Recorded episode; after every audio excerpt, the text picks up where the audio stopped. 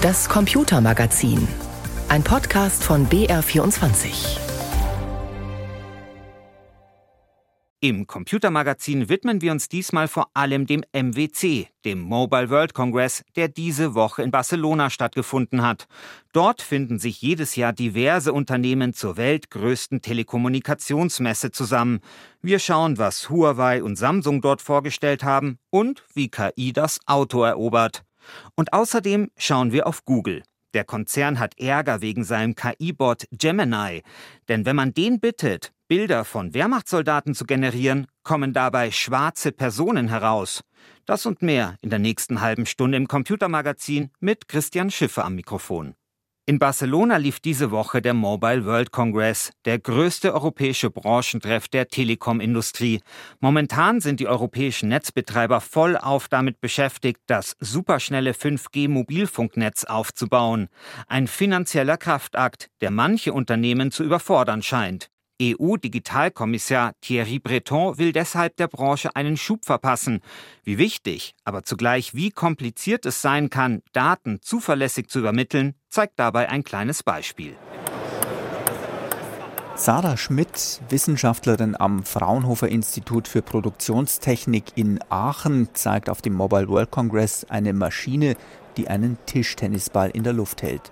Eine Glasscheibe wird mit vier Motoren so geschickt und schnell hin und her bewegt, dass der Ball immer wieder ziemlich gerade in die Höhe springt. Die Information, welcher Motor dafür die Scheibe wann und wie weit anheben muss, kommt von einer Kamera, die auf den Ball gerichtet ist. Alles hängt davon ab, dass diese Information blitzschnell übertragen wird und kein Datenpaket dabei verloren geht. Dieser Ball hüpft, weil wir im Hintergrund ein deterministisches Netzwerk implementiert haben. Das bedeutet, dass die Informationen an die hm, Motoren, die den Ball steuern, immer genau in einem bestimmten Millisekundenbereich ankommen. Und zwar sehr zuverlässig. Sarah Schmidts Experiment steht für die hohen Ansprüche, die inzwischen an 5G-Netze gestellt werden. Ganze Industrien sollen ja vernetzt werden. Daten müssen dann mit hundertprozentiger Zuverlässigkeit und extrem schnell fließen, damit in Fabriken nichts schief geht. Der Netzausbau geht in Europa allerdings nicht schnell genug voran, sagt Thierry Breton, Europas Digitalkommissar. But today's network are not up to the task. Die aktuellen Netze sind nicht auf dem Stand. Die Reaktionszeiten sind mit 200 Millisekunden viel zu langsam, etwa für Telemedizin oder um Unfälle bei vernetzten Fahrzeugen zu vermeiden. Um die Lücke zu schließen, muss massiv investiert werden, über 200 Milliarden Euro in den nächsten fünf bis sechs Jahren. In die gleiche Kerbe schlägt Telekom-Chef Tim Höttges auf dem Mobile World Congress in einem Interview für den TV-Sender CNBC. Europa hat im Digitalbereich und in der Telekom-Branche den Antrieb verloren. Wir investieren nicht genug und es gibt keine Konsolidierungen. Es gibt für Europa keinen einheitlichen Telekom-Markt und wir wollen jetzt klar machen, dass sich was ändern muss. Konkret, Unternehmen sollen sich zusammenschließen dürfen. Laut Höttges gibt es in Europa 45 Wettbewerber. Zu viel, meint der Telekom-Boss. Diese kleinen europäischen Unternehmen hätten nicht genug Geld, um in eine digitale Zukunft zu investieren. Tatsächlich zeichnet sich in der EU bereits ein Politikwechsel ab. Thierry Breton spricht in Barcelona von europäischen Telekom-Konzernen, die groß genug sein sollen, um in ganz Europa zu investieren. Coast Telecom operators will have the scale and framework to invest at pan-European level. Erst vor einigen Tagen gab es grünes Licht für die Fusion des französischen Telefonkonzerns Orange mit dem spanischen Konkurrenten Masmovil. Durchaus möglich, dass bald weitere europäische Telekom-Zusammenschlüsse folgen. Christian Sachsinger war das aus Barcelona. Und von ihm hören wir heute noch eine ganze Menge. Christian hat sich unter anderem auch Huawei angeschaut. Der Konzern aus China war in den letzten Jahren eher zurückhaltend aufgetreten. Jetzt aber zeigt Huawei mit großem Selbstbewusstsein, was es kann. Und das ist offenbar eine Menge. Huawei hat schwierige Zeiten hinter sich. Der chinesische Konzern litt in den letzten Jahren unter dem Embargo durch die US-Regierung Dazu kam Corona, weshalb auch auf dem Mobile World Congress von Huawei lange eher wenig zu sehen und zu hören gewesen war. Doch inzwischen ist die Bescheidenheit verschwunden. Huawei präsentiert sich und seine Produkte unübersehbar auf einem der größten Stände der gesamten Messe. Deutschland-Pressechef Patrick Berger erklärt die verschiedenen Bereiche auf dem Stand. Man sieht sowohl unseren Bereich, wo wir Endgeräte für Verbraucherinnen und Verbraucher, Smartphones, Tablets, Smartwatches und solche Dinge vorstellen. Dann haben wir einen Bereich, da stellen wir unser Enterprise-Geschäft vor. Das können auch Bildungseinrichtungen sein, das können Krankenhäuser sein, das kann eine vernetzte Fabrik sein. Und dann haben wir der größte Bereich hier ist eigentlich der Bereich die klassische Infrastruktur für Telekommunikationsnetze. Dazu kommen Komponenten für Solartechnik, für Energiegewinnung und Stromübertragung. Huawei baut zudem so ziemlich alle Teile, die in E-Autos stecken. Es produziert Mikrochips und arbeitet an künstlicher Intelligenz. Einen großen Dämpfer musste die Handysparte einstecken, nachdem Google die Smartphones und Tablets aus China wegen des politischen Verbots vom Play Store ausschloss. Das hieß, viele Apps waren und sind in Europa bei Huawei-Geräten nicht mehr verfügbar. Sie waren hierzulande deshalb zuletzt immer weniger gefragt. Aber Endgeräte ist mehr als nur Smartphones. Es gibt ja auch äh, Smartwatches, es gibt äh, Bildschirme, es gibt Kopfhörer. Äh, und da sind wir auch in Europa und in Deutschland sehr aktiv und äh, haben da auch ganz guten Marktzuspruch, auch im letzten Jahr gehabt. Problematisch das Geschäft mit den Mobilfunknetzen. In den USA dürfen chinesische Konzerne sich nicht mehr am Aufbau beteiligen.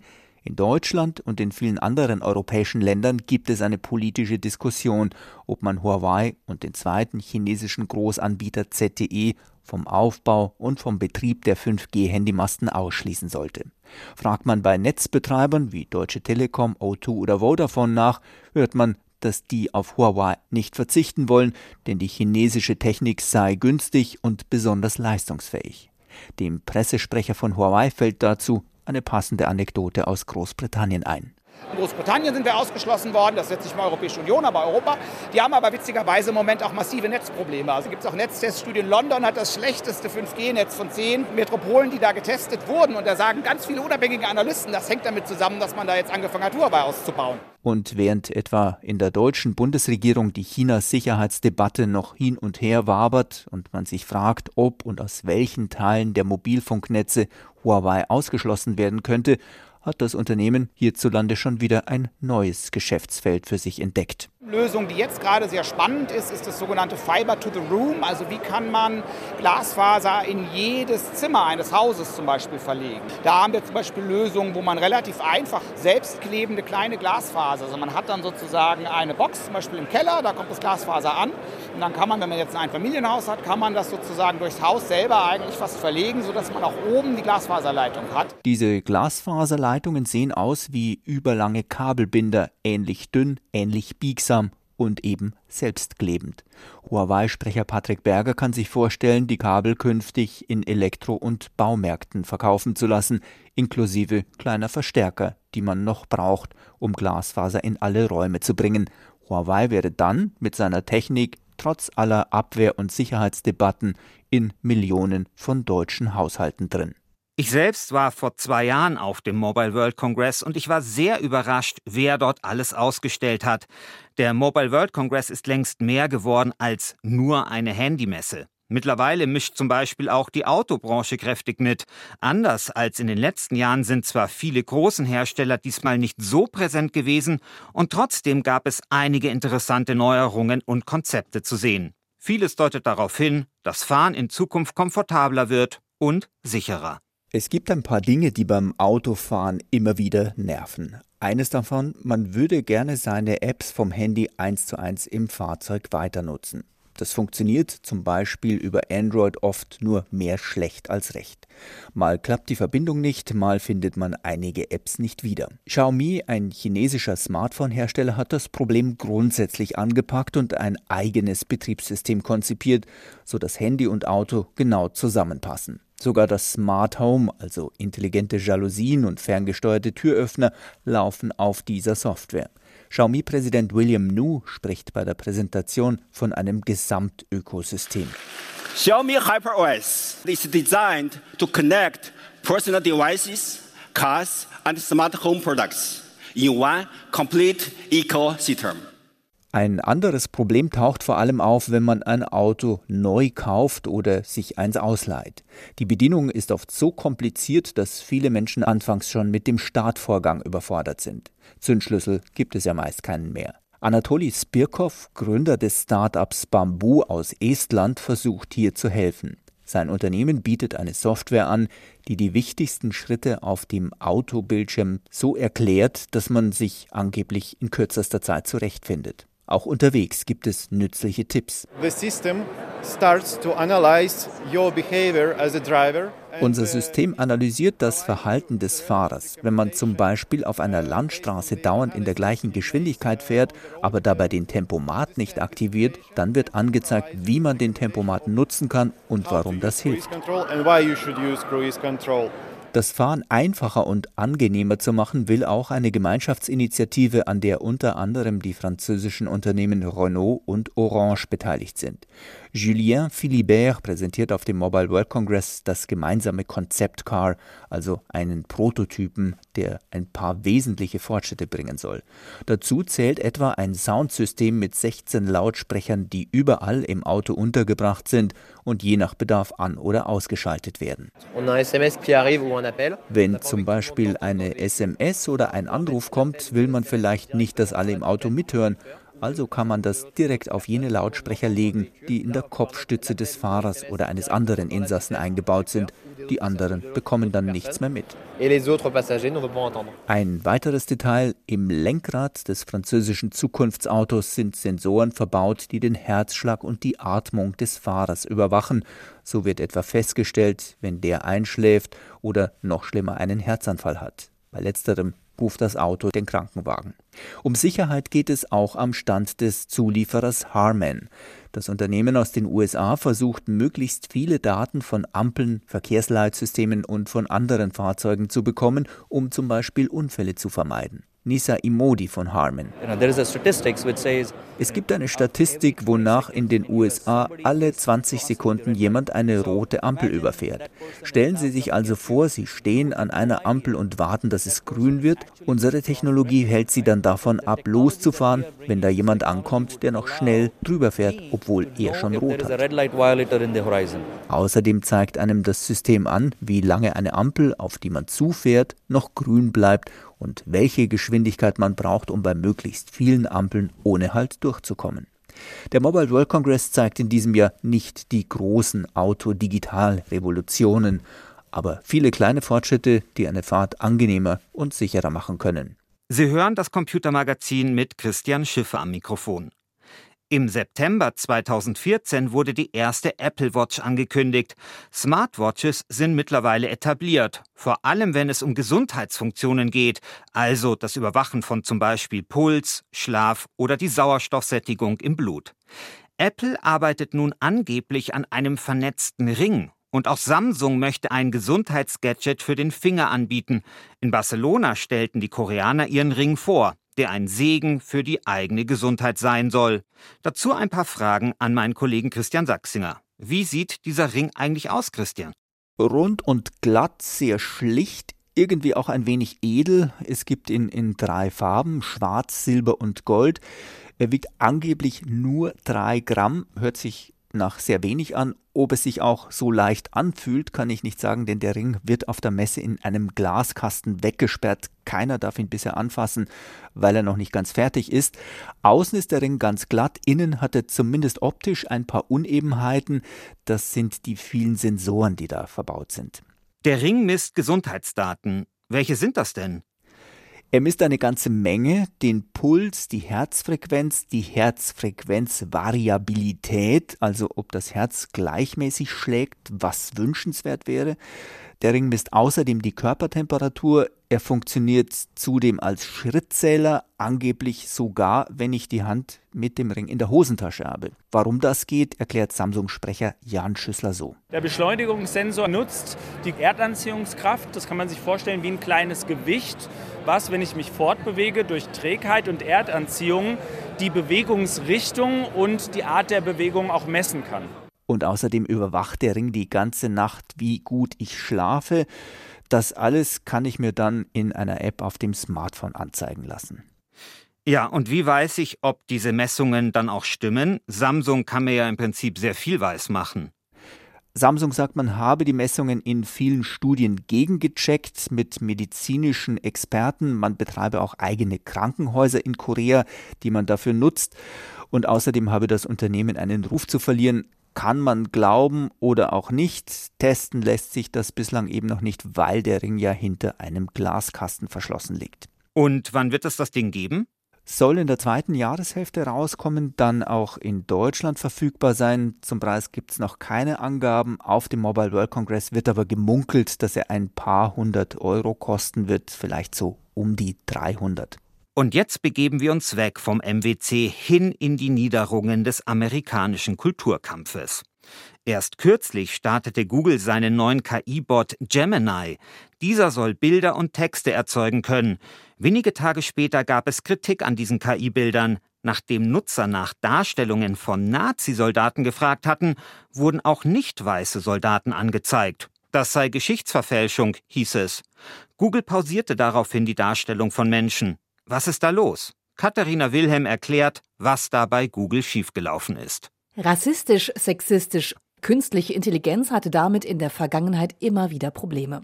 Ein Beispiel dafür Gesichtserkennungssoftware, die Probleme mit der Erkennung von dunkleren Hautfarben hatte, weil sie vor allem mit Infos von helleren Gesichtern gefüttert worden war. Google wollte mit seinem neuen Chatbot Gemini offenbar diese Probleme umgehen, so David Pierce, Tech-Journalist im Podcast The Vergecast. Google went out of its way to make sure that those images being generated would be diverse. Die Bilder sollten diverser sein, doch der Konzern sei offenbar übers Ziel hinausgeschossen.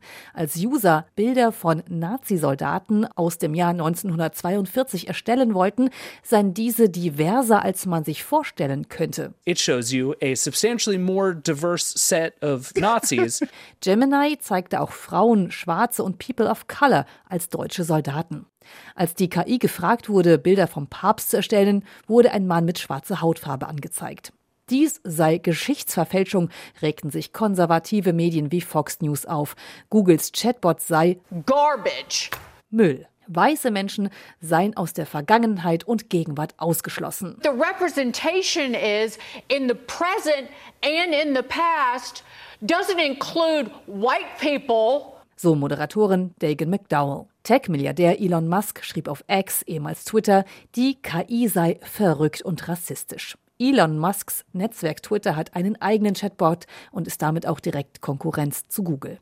Dabei stellt sich die Frage, was geschichtlich korrekt eigentlich bedeutet, denn die erstellten Bilder sind keine Fotos von existierenden echten Personen oder kommen aus dem Archiv, sondern sie werden ganz neu erstellt anhand von Infos aus mehreren Datenbanken. Warum und wie genau Googles Gemini nun Diversität anwendet, darauf gingen die Entwickler nicht näher ein. Das Unternehmen verteidigte aber grundsätzlich die Diversität bei der Erzeugung von KI-Bildern. Es sei eine gute Sache, da Menschen rund um die Welt die Software benutzten. When people ask Google a question, their expectation is that they will get an answer. Das Problem sei, dass wenn man Google benutzt, auch eine Antwort erwarte, so Nilay Patel im Vergecast. And when it, the answer is a picture, There's, there isn't a right answer. Dass es jetzt um Hautfarben und historische Korrektheit gehe, sei Teil des Kulturkampfes in den USA. So it's just chaos in the worst, weirdest way. Chaotisch im merkwürdigsten Sinne sei das, so Tech-Journalist Pierce.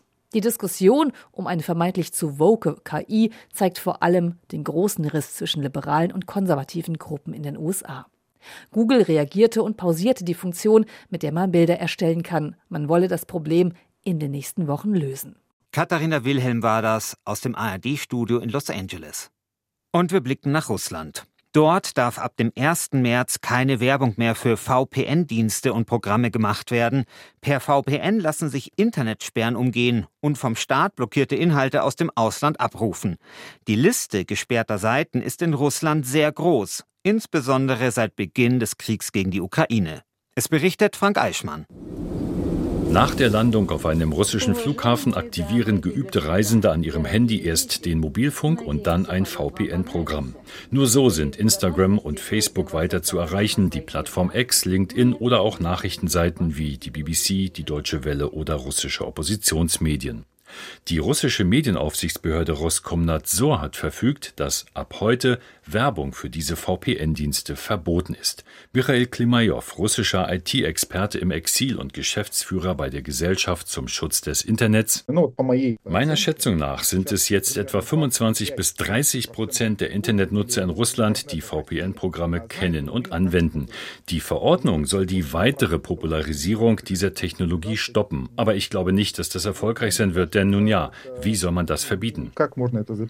Als die Pläne zum VPN-Werbeverbot vor einigen Tagen bekannt wurden, musste sogar der Sprecher des russischen Präsidenten dementieren, dass dies quasi die Vorstufe eines vollständigen VPN-Verbots in Russland sei. Nein, so etwas sei nicht geplant, so Dmitri Peskov.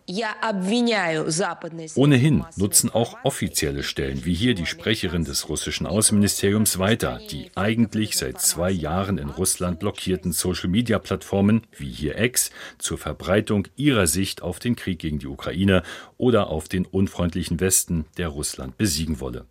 Auch jenseits dieser zwangsläufig nötigen Ausnahmen wird die Medienaufsichtsbehörde Roskomnadzor nicht alle VPN-Dienste abschalten. Denn die VPN-Tunnel dienen nicht nur dazu, vom Staat blockierte Seiten dennoch zu erreichen, sondern auch für sichere Datenverbindungen von Unternehmen oder für das Herunterladen von Software, die in Russland nicht mehr verfügbar ist. IT-Experte Michael Klimajow. Die erste Grenze ist die Wirtschaft. Wenn Sie anfangen, die zu beeinflussen, dann kommen die alten Kameraden aus dem Ölgeschäft und hauen ihnen auf den Kopf. Und sie haben mehr Geld und Einfluss und fordern dann Ausnahmen vom VPN für sich. Ähnlich würde das in der Metallurgie oder bei Rosatom sein. Die zweite Grenze ist die Ausrüstung. Sie können nicht alles blockieren, weil sie unter den westlichen Sanktionen stehen. Um mehr blockieren zu können, brauchen sie mehr Ausrüstung, die aber nicht geliefert wird. Schon der Erhalt, geschweige denn der Ausbau der geschätzt eine Million Mobilfunkbasisstationen im Land sei eine riesige Herausforderung, so der Experte. Dagegen ist das heute in Kraft tretende Werbeverbot für VPN-Dienste leichter zu kontrollieren, aber natürlich auch weit weniger wirksam. Allerdings scheinen Digitalministerium und Roskomnadzor im Hintergrund Blockierungen zumindest vorzubereiten. Jedenfalls könnten teilweise recht massive Verbindungsprobleme im Mobilfunknetz in den vergangenen Tagen darauf hindeuten. Oder dies. Am Dienstag meldete die sonst selten überrascht klingende Nachrichtenagentur TASS, dass Instagram für viele Nutzer ohne VPN verfügbar war.